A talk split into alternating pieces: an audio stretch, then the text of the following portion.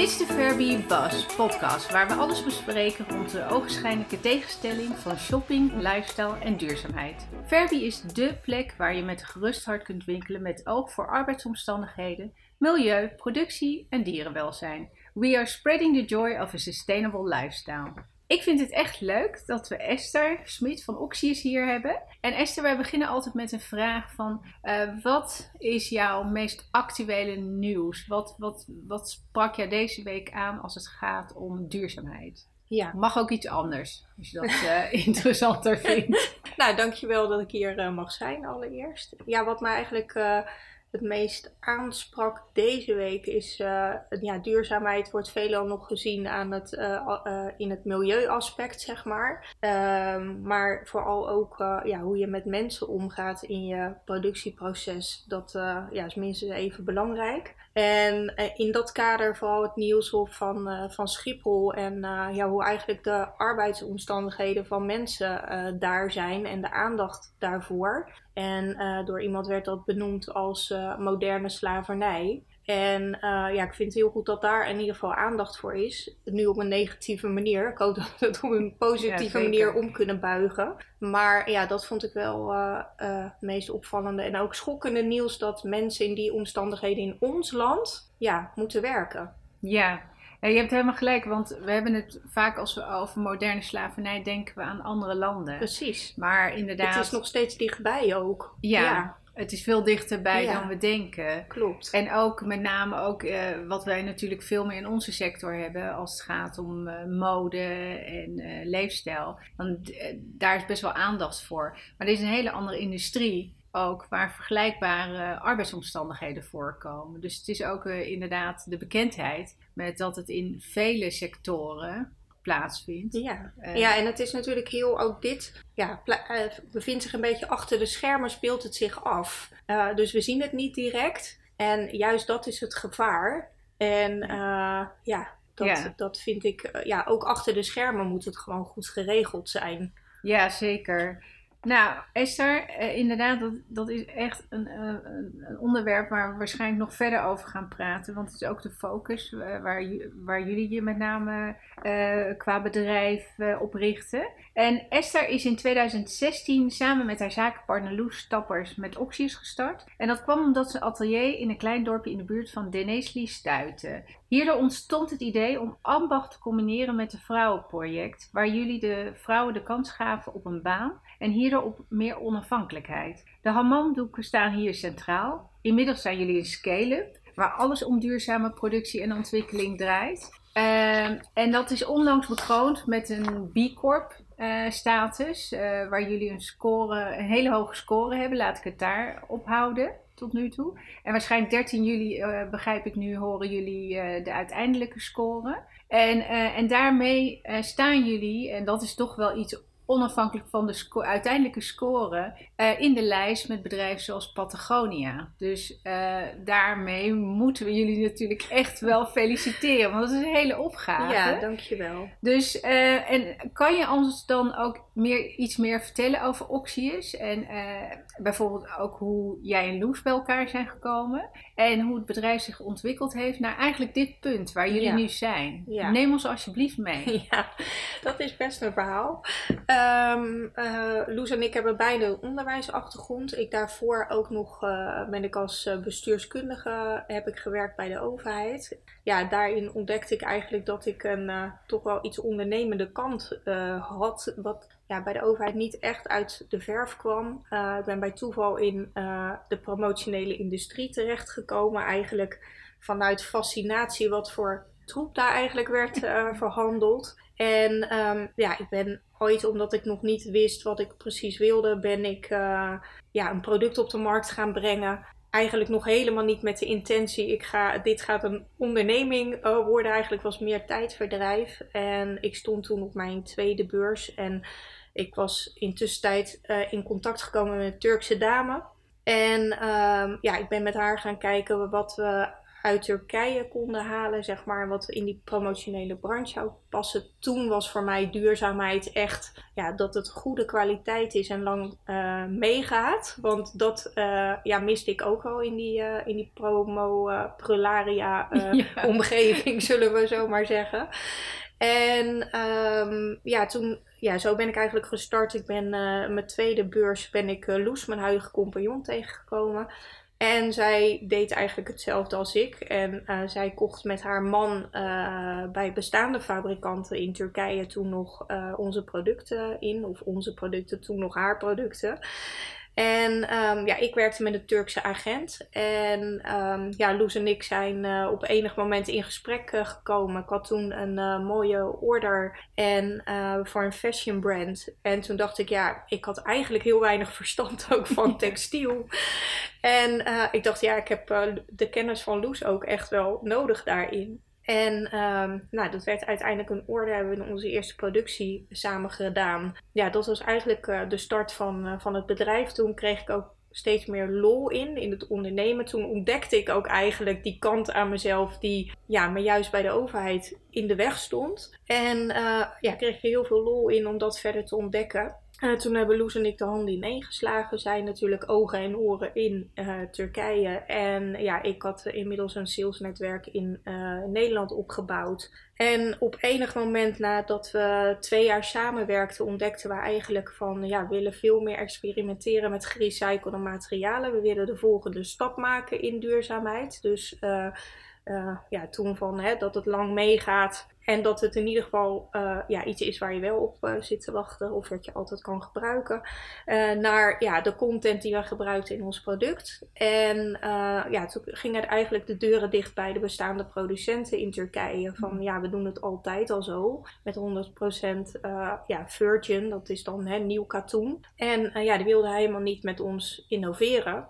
En dat was het moment waarop we besloten om uh, zelf uh, de productie te gaan doen. En dat betekent dat we een ruimte uh, hebben gehuurd, dat we daar machines hebben aangeschaft. En eigenlijk zijn begonnen in een ja, heel klein ambachtelijk dorpje in Turkije, waar uh, ja, de ambacht van het weven uh, van origine vandaan komt. En dat dorpje heeft uh, eh, 3500 inwoners.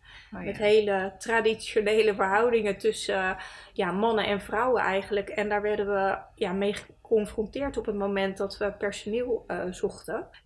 een deel van onze producten, of ja, ons, ons product, daar zit nog handwerk aan eigenlijk. En die vrouwen deden het altijd thuis en die kregen per stuk betaald. En we hadden zoiets van, ja, willen die vrouwen gewoon hè, in ons productiebedrijf hebben.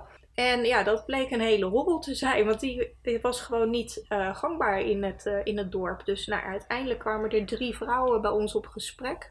Gesprek tussen aanhalingstekens, want hun man uh, deed het woord. en die besliste ook of hun vrouw bij ons mocht komen werken. En nou, zo, zowel voor Loes als haar man ging eigenlijk een wereld open. Want die kwamen uit de grote stad uh, Izmir en uh, grotere stad Izmir en uh, Istanbul. Waar gewoon kinderopvang geregeld is. En ja, waar, waar dat heel anders is. En dit was gewoon een achtergebleven gebied wat dat betreft. En nou, uiteindelijk hebben we drie vrouwen aangenomen. En daar zijn we daarmee gaan, gaan starten. En dat is uitgegroeid tot veertien vrouwen die ja, eigenlijk ze zijn begonnen vanuit heel eigenlijk nederigheid. En uh, ja, alles was dan prima. En ja, we, gaven geen input in het productieproces. En ja, waren helemaal niet uh, gewend dat er op die manier naar hun geluisterd werd. Nou, dat hebben we zo langzaamaan opgebouwd. En uiteindelijk zijn uh, ja, een aantal vrouwen van het eerste uur die zijn doorgegroeid in meer ja, leidinggevende, coördinerende functies in ons, uh, in ons bedrijf. Uh, bedienden ook machines. En uh, ja, die hebben echt een ontwikkeling doorgemaakt. En twee van die vrouwen die hebben ook hun rijbewijs in die tussentijd gehaald. Dus die gingen dan tussenmiddag ons leren, zeg maar, hun theorie-examen leren. En ehm, we waren daarmee de eerste vrouwen in het dorp die überhaupt auto konden rijden. En ja, de een uh, die wilde dan heel graag in, onze, in ons busje rijden, zeg maar, in, uh, in het dorp. En de ander die had de wens van, ja, ik wil mijn kinderen naar zwemles brengen. En dat is alleen maar een paar dorpen verder. En ja, wat we uiteindelijk merkten is, ja, eigenlijk door zo'n eigenlijk kleine toevoeging in zo'n dorp, dat dat een heel groot effect uh, had. Want ja, betekende ook dat er meer inkomen was in de gezinnen. Uh, dat uh, waar voorheen, zeg maar, als er al geld was om kinderen te laten studeren, dan was het heel vaak de jongen in huis. En ja, ja ongeacht of wie de meeste talenten had, zeg maar. Ja. En ja, nu konden ook de, de dochters, zeg maar, studeren. Ja, dus het heeft heel veel Behalve hè, ook het feit dat het op een gegeven moment gemeengoed werd dat vrouwen überhaupt uh, werkten in dat dorp. En dat het toch wel ook door mannen ook als fijn werd ervaren van oh, nou, hè, het uh, brengt economische welvaart. En uh, ja, die vrouwen werden gewoon veel zelfverzekerder en natuurlijk ja, onafhankelijk en, en zelfstandig. Dus ja, zo is eigenlijk ons verhaal geboren. En um, ja, doordat wij echt aandacht hebben um, voor het brede scala uh, van duurzaamheid. Dus wij vinden de sociale component even belangrijk als uh, ja, de andere kant van duurzaamheid. Hè? Wel hoe je je omgeving achterlaat en hoe je in je productieproces omgaat met ja, de natuur en de omgeving waarin je produceert. Hoe je je producten van A naar B brengt. Dus wij ja, denken over elke stap na. En toen hadden we zoiets van ja, we moeten ook laten zien dat we dat doen. En uh, dus op een gegeven moment, we zijn dan via een, het Global Sustainable Enterprise System, daar zijn we ooit mee begonnen om onze data zeg maar, te gaan verzamelen en op een rij te zetten. Hè? Hoe we dan in verhouding uh, tot andere bedrijven scoorden, waar we verbeterpunten aan konden brengen. Ja. ja, dat is eigenlijk de eerste stap geweest. En dan scoorden we al best wel hoog. En toen dachten we, nou, dan gaan we ook voor de volgende stap. En uiteindelijk het B Corp traject in. Dus dat is eigenlijk uh, ja, de ontwikkeling die wij hebben doorgemaakt. Nou, dat zijn wel heel veel stappen in die uh, korte tijd dat jullie bestaan. Want het is nog niet eens zo lang. Nee, dat is nu, we gaan nu al zevende jaar in. Ja. Ja. En dat het inderdaad zo'n uh, effect heeft gehad op, de, op een uh, dorp. Ja. Ergens hier ver vandaan. Uh, en ook het contrast hè, tussen grote steden en dorpen, nog in Turkije. En de positie van de vrouw. Ja. En, en, dat was ook best een uitdaging, moet ik, moet ik zeggen, bij B Corp. Want het het dorpje waarin wij produceren, dat maakt onderdeel van de regio Dennisli uit. En Dennisli is op zich geen ja, achterstandsgebied, zeg maar. Dus ja, we hebben heel veel effort moeten doen om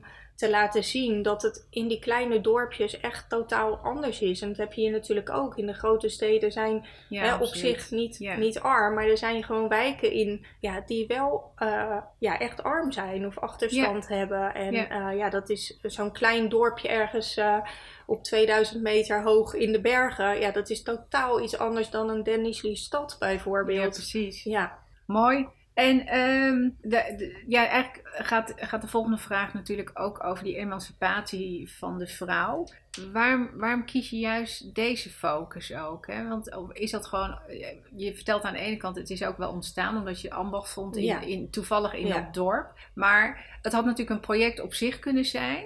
Maar uiteindelijk hebben jullie het verder getrokken. En blijft toch altijd, als ik je, naar je luister, blijft die emancipatie ook van vrouwen en de positie daarin. Ja. Uh, die blijft gewoon evident in jullie bedrijf. En dan is ook mijn volgende vraag van, uh, blijven jullie dan focussen ook op uh, Turkije?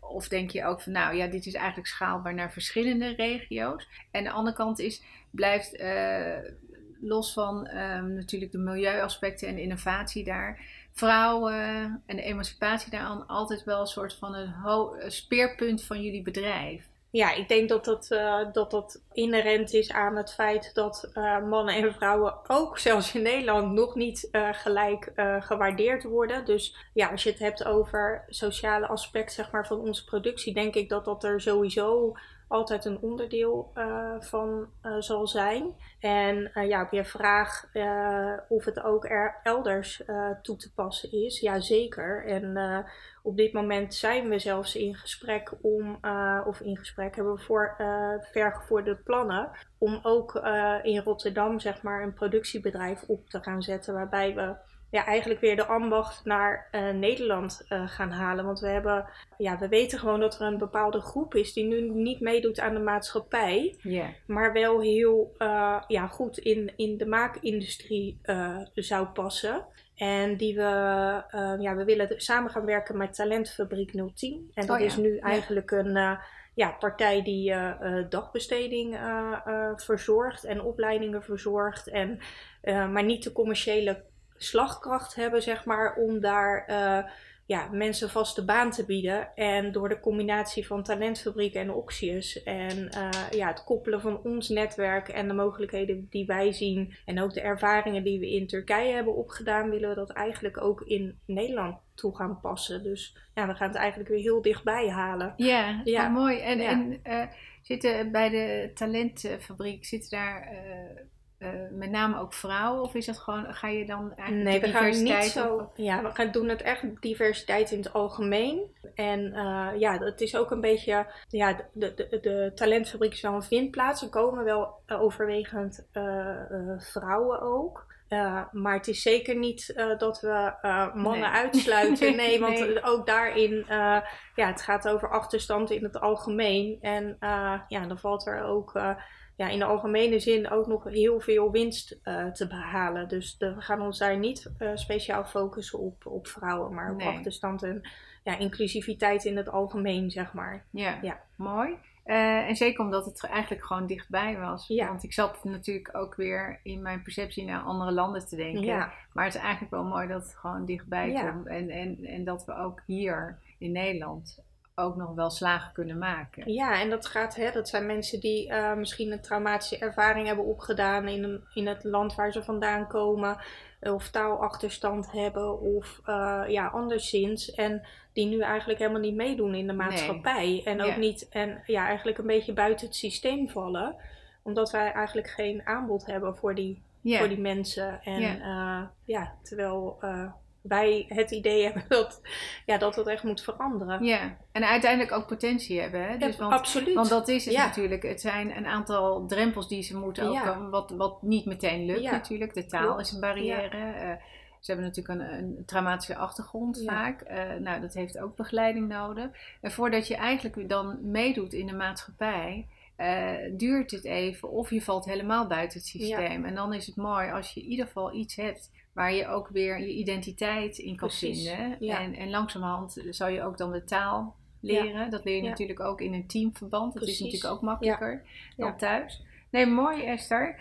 En eh, de volgende vraag heeft ook nog steeds betrekking op, want dat vind ik ook altijd als ik jou beluister. Je hecht zoveel waarde aan transparantie en traceerbaarheid. En nou heb je natuurlijk het hele traject ook in de B Corp, eh, om die B Corp status te verwerven. Kan je daar iets meer over vertellen ook? Van eh, eh, hoe maak je daar dus hard in en hoe ontwikkel je daardoor ook in, in als bedrijf? Ook? Ja. Zeker naar, als start-up is natuurlijk, je bent klein, maar je groeit ook. En Ja. je hebt met meerdere partijen te maken. Kan je daar iets meer over vertellen? Ehm, nou ja, het belang van transparantie in het algemeen, dat slaat ook een beetje terug op het eerste voorbeeld wat ik eh, noemde. We ja, hebben soms de neiging om ons eh, hoofd in het zand te steken, zeg maar, op het moment dat we dingen toch niet zien. Dan weten we het misschien wel een beetje in ons achterhoofd, of we kunnen het weten als we misschien een t-shirt kopen van Ja. 3 euro eh, ergens in de winkel.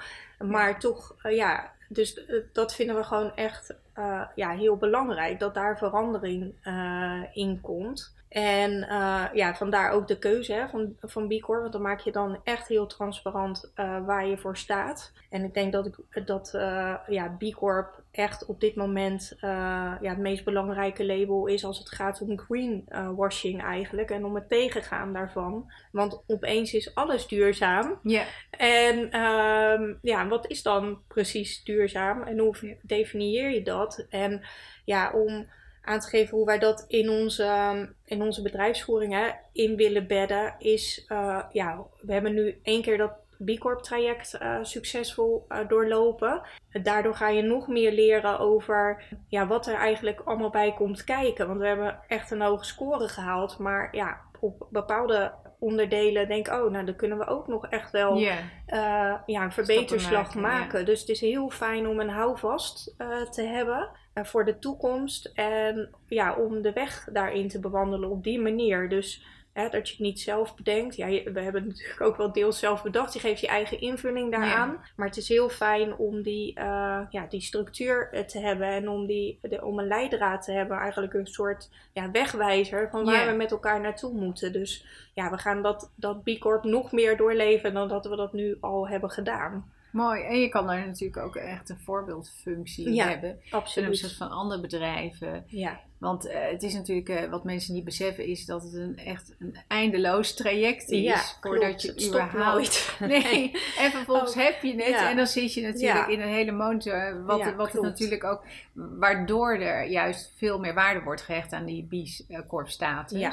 Maar eh, het, is, het, het is wel mooi om te zien dat een bedrijf die echt zeven jaar geleden is begonnen, uiteindelijk ook zulke scores kan halen. Ja. Doordat je continu bezig bent met die trajecten, die Ja. aspecten ook waar duurzaamheid voor staat en wat het behelst. eh, om dat continu te ontwikkelen. En dit dwingt jullie natuurlijk ook als bedrijf nog meer om dat te monitoren en te blijven eh, handhaven. Ja. Dus het is, eh, ja, ik, ik vind het echt een hele prestatie. Dus daarom blijf ik ook op dit eh, traject. En traceerbaarheid en, en transparantie is natuurlijk gewoon waar je nu veel meer in een greenwashing zit. Waar eh, voor heel veel mensen denken van, oh ja, die zijn goed bezig. Maar uiteindelijk als je gewoon even de sluier ervan afhaalt, dat, eh, ja, dat het eigenlijk nog steeds hetzelfde model is. Ja. En er is niet zoveel veranderd.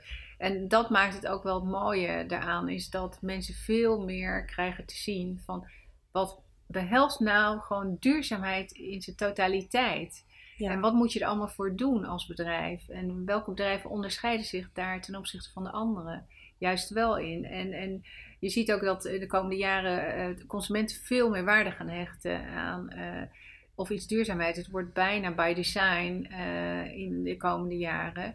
En eh, het is mooi dat jullie daar gewoon pioniers in zijn. Ja, Dus, eh, Nou ja, en, en wat ik nog even daaraan toe wil voegen, want ik luister nu ook hoe jij dat mooi samenvat allemaal. Dat ik ook denk dat een, een belangrijk onderdeel van transparantie is dat we ook echt kennis met elkaar delen. Wij zitten best wel ja, in heel veel innovatieve netwerken. En eh, ja, dan komen continu eigenlijk diezelfde grote partijen eh, voorbij. Ja, die zitten daar al in en die zitten daar al in. En op het moment dat dat is, zeg maar, om zeg maar, met elkaar te delen, zodat we met elkaar die noodzakelijke stappen kunnen maken. Of zitten die partijen daarin omdat zij zeg maar, die innovatie voor zichzelf willen eh, houden en zeg maar, eh, ja, nog steeds degene zijn die het allermeest verkopen. Want ik denk dat dat niet met elkaar samengaat. We moeten allemaal echt naar ja, minder. ja, En ehm, dus op het moment hè, dat de innovatie zeg maar eh, eh, ja, niet parallel loopt met, met ja, profit en duurzaamheid. En dan gaan we alsnog niks bereiken, denk ik. Dus ja, daarom vind ik transparantie ook belangrijk. Zit toevallig in een circulair katoen initiatief. Dat heeft echt nul, nul commerciële eh, belangen of wat dan ook. En we zijn nu letterlijk aan het kijken met ja, afgedankt textiel en het vervezelen daarvan, nieuw garen maken. Waar loop je dan allemaal tegenaan? We zijn letterlijk dat proces aan het doorlopen. En we, alles is transparant daarin. Dus iedereen kan daarvan leren. Het is voor het gewoon een, ja, een leerdocument eigenlijk. ja. En ja, dat mis ik nog wel eens als het gaat om innovatie, zeg maar. ja. Ja, ja nee, dat, dat, dat is inderdaad een goed punt. Dus kennisdeling is Ja. natuurlijk wel evident en essentieel Ja. om die stappen te maken en ook veel sneller te maken. ja, precies. En ehm, nou ja, dan komen we uiteindelijk ook natuurlijk van als je, we hebben naar het verleden gekeken, we kijken naar nu en dan kijken we naar de toekomst. Ja. Wat zijn jullie toekomstplannen los van inderdaad het eh, initiatief in Rotterdam, waar jullie dus met eh Talentfabriek gaan werken? Ja. Eh, ga je de collectie uitbreiden? Ga je de grenzen, nog meer de grenzen over? Of eh, is het iets anders? Eh, en, en dan eh, de mooie vraag is uiteindelijk, hè, wanneer hebben jullie nou voor jezelf je doel behaald? Ook Mhm. als bedrijf, als organisatie? Ja. Nou, dat is een goede vraag. Eh, Niet Nou, zo makkelijk te Nee, beantwoorden. we gaan, nee, ja, niet helemaal makkelijk, maar goed, ga een poging doen. Ehm, ja, we gaan sowieso de breedte in eh, qua collectieaanbod. Dus eh, op het moment dat je zeg maar echt wel ja, in bepaalde netwerken zit en ja, er steeds meer in gaat verdiepen, dan komen er ook helemaal heel leuke partijen op je pad, zeg maar, die weer ja, iets nieuws hebben bedacht of wat dan ook. Dus soms is het ook niet helemaal te voorspellen waar dat Nee. heen gaat. En ja, dat is ook wel uh, dat wij denk ik uh, volgens de filosofie van we hebben 80% vaststaan, maar 20% is ook nog ruimte om ja, gewoon uh, ja, te, te, ja, te kijken wat, je, wat er ergens op je pad komt. En dat maakt het juist nog steeds ontzettend leuk. Ja.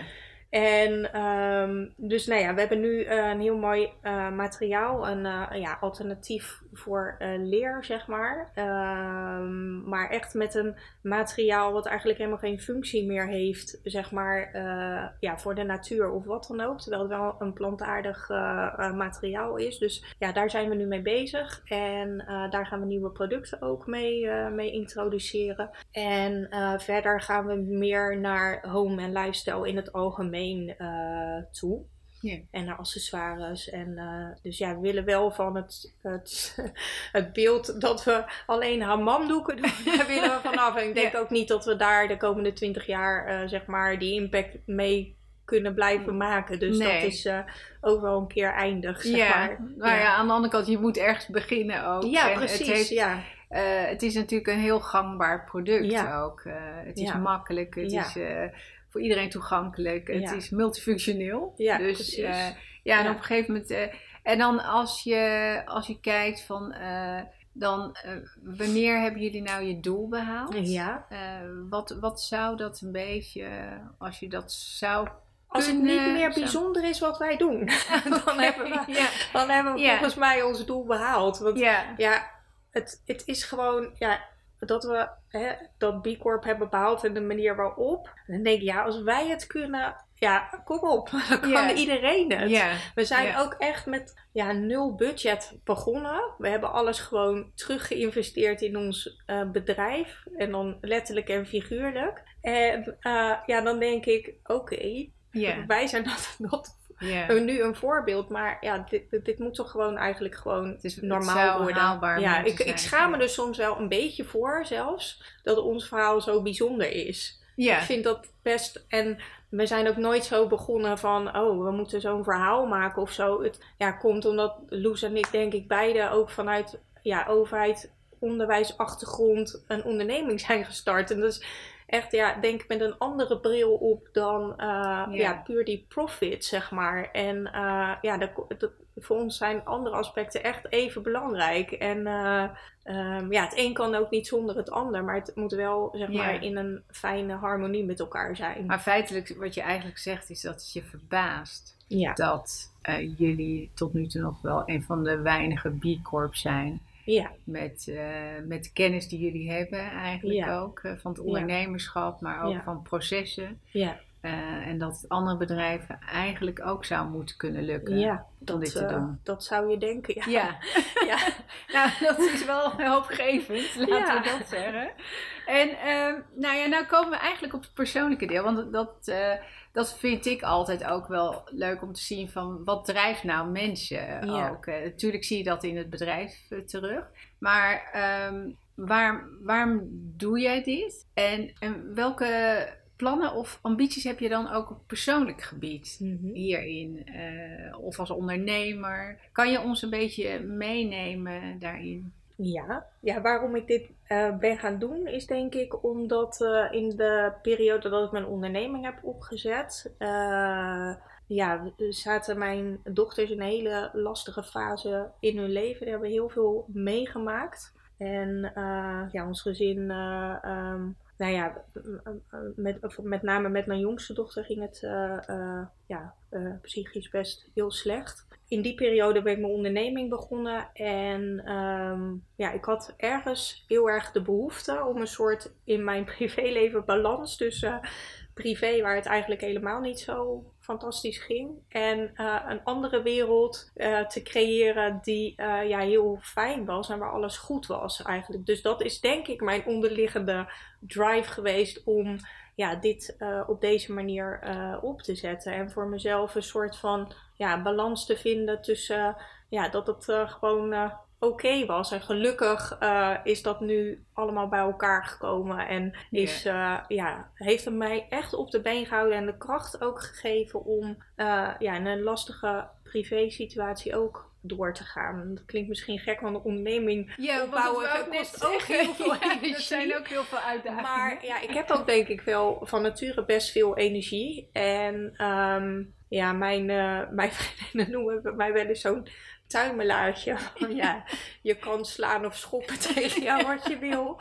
Maar je komt uiteindelijk altijd wel weer rechtop. Ja, dat is, ja ik weet niet waar ik dat van, eh, dat, dat weet ik niet zo goed. Nou ja, het is in ieder geval een Eh, mooie eigenschap voor, ja. voor beide natuurlijk. Ja. Voor je thuissituatie Ja. als het wat minder gaat, maar ook ik voor je probeer bedrijf. wel altijd eh, overal wel het beste van te maken eigenlijk. En ik heb het gevoel altijd dat ik het zo goed mogelijk moet doen. ja. En mijn valkuil daarin is dat ik eh, soms wel de lat een beetje hoog leg voor mezelf. Dat ik daar ook wel een beetje in door kan eh, slaan. Maar eh, ja, daar word ik door mijn inmiddels volwassen dochters weer op gewezen. Van nou mam, nu kan die laptop wel weer dicht. En van de week toevallig was een mooi voorbeeld. Toen was ik een, een merknaam aan het bedenken voor het productiebedrijf in, in Nederland. Ja. En nou, dat was ook met mijn dochter, daar had ik het daar ook over. Toen op een gegeven moment waren er nog een aantal opties over. Ik zeg, ja, toch is het er nog niet, toch is het er nog niet. En toen was het inmiddels 12 uur. Nu gaat je laptop dicht. En morgen weer een dag verder bedenken. En toen ben ik inderdaad wakker. En toen dacht ik, oh ja, ik moet net even die O naar de andere kant zetten. En toen had ik mijn nieuwe merknaam. Ja. Dus ja, nou, Oh, het is goed. ook wel heel goed dat dat... Ja. eh, En ben je daardoor ook eh, een voorbeeld geworden voor je kinderen? Ja, dat denk ik eh, wel, ja. ja. Ja. ik denk dat ze wel... eh, een paar jaar geleden kwam dat er niet zo uit. Maar ehm, ja, inmiddels wel. Hebben, zijn eh, samen ook gaan reizen. En daar hebben ze ook ja, veel met elkaar gesproken, volgens mij. En ja, tijdens hun reis heb ik heel veel mooie dingen teruggekregen eigenlijk van, van hen. En wat ik hen heb meegegeven. En Oh, Ja. ja. Dus Ja. ja, ja Soms dat is duurt heel het mooi. even. Ja, nou ja, Ja. goed. Ik, ik ben daar heel dankbaar voor. Want ja, het klinkt misschien een beetje gek. Maar ik heb ook wel dingen teruggekregen die ja, normaal misschien eh, pas hoort op het moment dat, dat je Ja. eh, bij je begrafenis staat, zeg maar. Dus ik ben wel Een soort heel van dankbaar koffie, voor. wat zouden de mensen zeggen bij je begrafenis, maar jij krijgt hem al. En dat heb eh, ik al gekregen. ja, je krijgt dus dat eh, al is eerder. echt een cadeautje. Ja. Dus eh, Oh, ja, mooi. absoluut. Nee, want dat is ook eigenlijk de volgende vraag. Als je natuurlijk je duurzaamheid en met name de toekomst van je kinderen, hè, want Ja. het is ook wat laten we na voor de volgende generaties. Het mooie vond de laatste keer dat ik je sprak, zaten je dochters nog op Ibiza Ja, en die waren helemaal back to nature, Ja. wat ik echt eh, heel uitdagend vond, maar ook mooi. Ja. Wat, hoe, hoe kijk jij aan ook tegen jouw legacy? Weet je wel, van wat laat je na voor je kinderen? Eh, en is dat ook een van je drijvers, los van wat je net vertelde, die balans hè, die je zocht? Ja. Eh, is dat ook wat jou nu nog drijft en houdt? Of is het, is het meer dan dat? Want daar ben ik altijd heel benieuwd naar. Voor mij was het een van mijn eh, speerpunten. Van ja, wat, wat doen we eigenlijk? En wat Ja. laten we nou na voor de volgende generaties? Maar hoe kijk jij daar tegenaan? Ja, ik heb ja, altijd probeer ik nou mijn kinderen mee te geven van eh, ja, probeer het beste uit te halen. En dat hoeft niet hè, zozeer te zijn de hoogst mogelijke opleiding of wat dan ook. Maar wat je doet, doe dat echt met gevoel vanuit je bewust, hè, bewust eh, doen. En maak daar het beste van. En ehm, ja, ik bijvoorbeeld. ehm, er is- was een, een man bijvoorbeeld in, de, in eh, Rotterdam die verkocht de straatkrant. En die zong daar dan altijd een liedje bij. Van eh, nou, we kopen een straatkrant bij mij en dan maakt me blij, zoiets.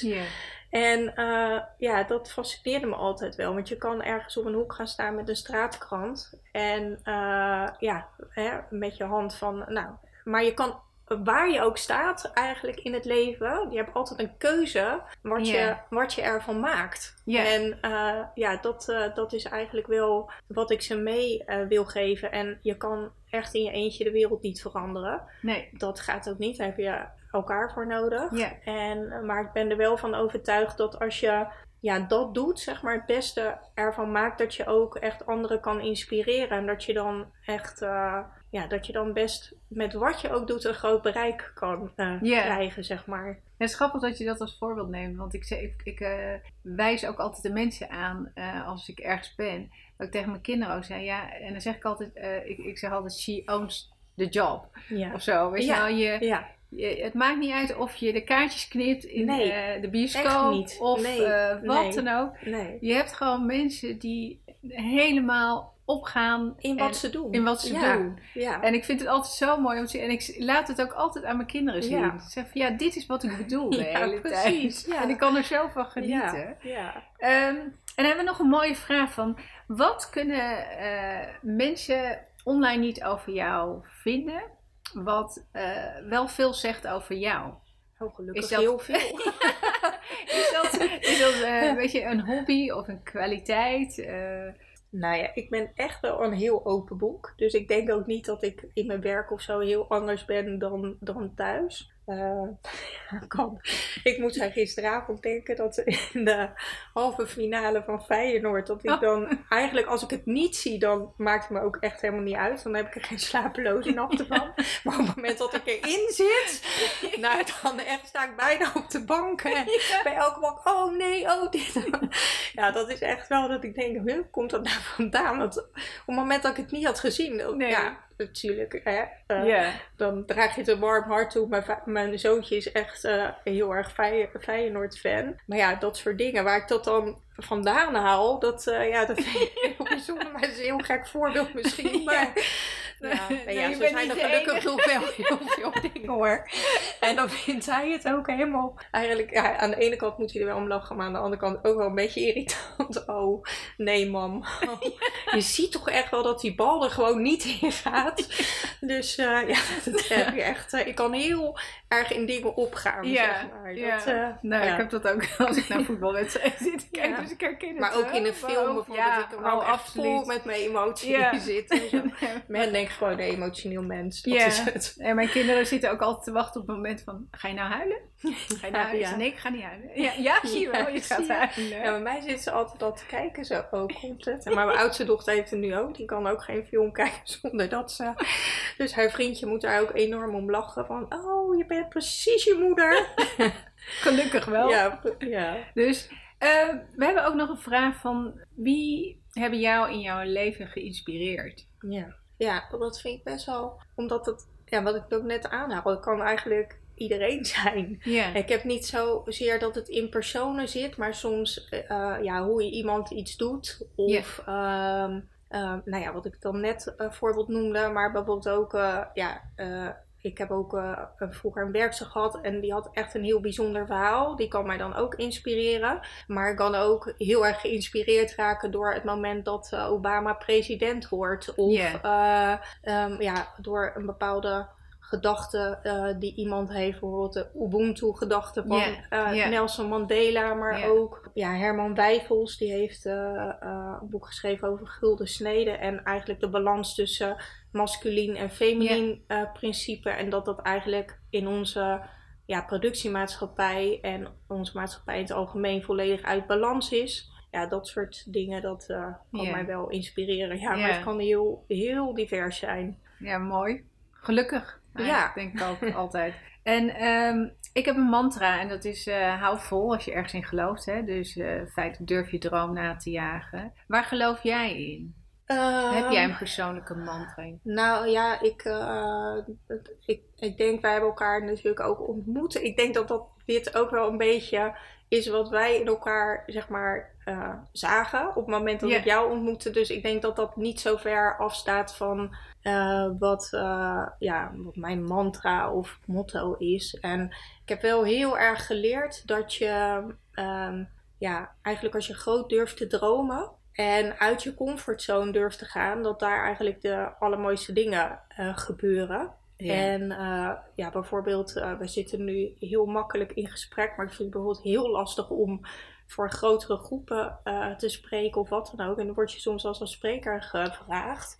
En merk gewoon aan mijn stem en dat ik het gewoon spannend vind. Ja. Maar het brengt wel altijd iets. En eh, ja, dat, dat is wel eh, ja, waarin ik mezelf heb uitgedaagd en waarvan ik ook eh, ja, denk van andere mensen, ga het gewoon doen. Wat maakt het uit? Ja, nou ja, dan vindt iemand het stom, maar misschien eh, ja, dat er ook één iemand dan geïnspireerd is. En eh, ja. ja, ga je dan hè, vasthouden aan degene die het stom vindt wat je te vertellen hebt? Of hè, dat je toch iemand geïnspireerd hebt? Dus ja, dat is, dat denk ik. Ja. Ja, het is ook wel mooi. Ik kwam laatst iemand tegen en die had een bed and breakfast in Frankrijk geprobeerd eigenlijk om te openen. En, en ik kwam er uiteindelijk achter dat, dat het toch niet was wat ze wilden. En toen zei ik, ja, maar je hebt het wel gedaan. Ja. Weet je, want anders had je je hele leven afgevraagd. Precies. En toen zei ze, ja, ja, je hebt helemaal wel gelijk. Want ja, ik ben toch blij dat ik het gedaan heb. Ja. Ik zei, ja, dat is het ook. Dus Ja. het is niet iets van, oh, het is niet gelukt. Nee, je hebt het gewoon geprobeerd, weet je. En nou weet je het. En, eh, nou, en misschien komt er daaruit wel weer iets anders. Waarvan je denkt, dus daar, daar heb ik ook zoiets van. Inderdaad, ga het gewoon doen. En kijk wel waar het in resulteert. eh. En ehm, mijn laatste vraag is... eh, zijn er nog tips? Want je bent nu zeven jaar bezig. Nou, je, jullie hebben natuurlijk echt wel een bedrijf neergezet. En, en ehm, zijn, zijn er tips die je hebt aan ondernemers? Eh, zijn er ook met name tips aan vrouwelijke ondernemers bijvoorbeeld die je hebt? eh, die je door de jaren heen zelf, waar je tegenaan bent gelopen en denkt van... Ah, weet je, dat, dat kan ik echt meegeven. Of, ja, dat er altijd met name denk ik voor vrouwen wel redenen zijn om het niet te doen. En dat je echt wel voor jezelf mag kiezen. En eh, ja, het gaat, gaat gewoon wel doen.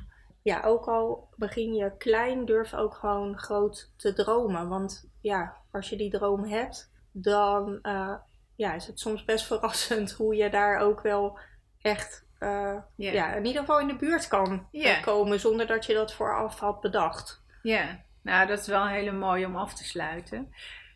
Esther, hartelijk dank voor dit open gesprek weer. Maar zo ken ik je niet. Ik ken je niet anders eigenlijk.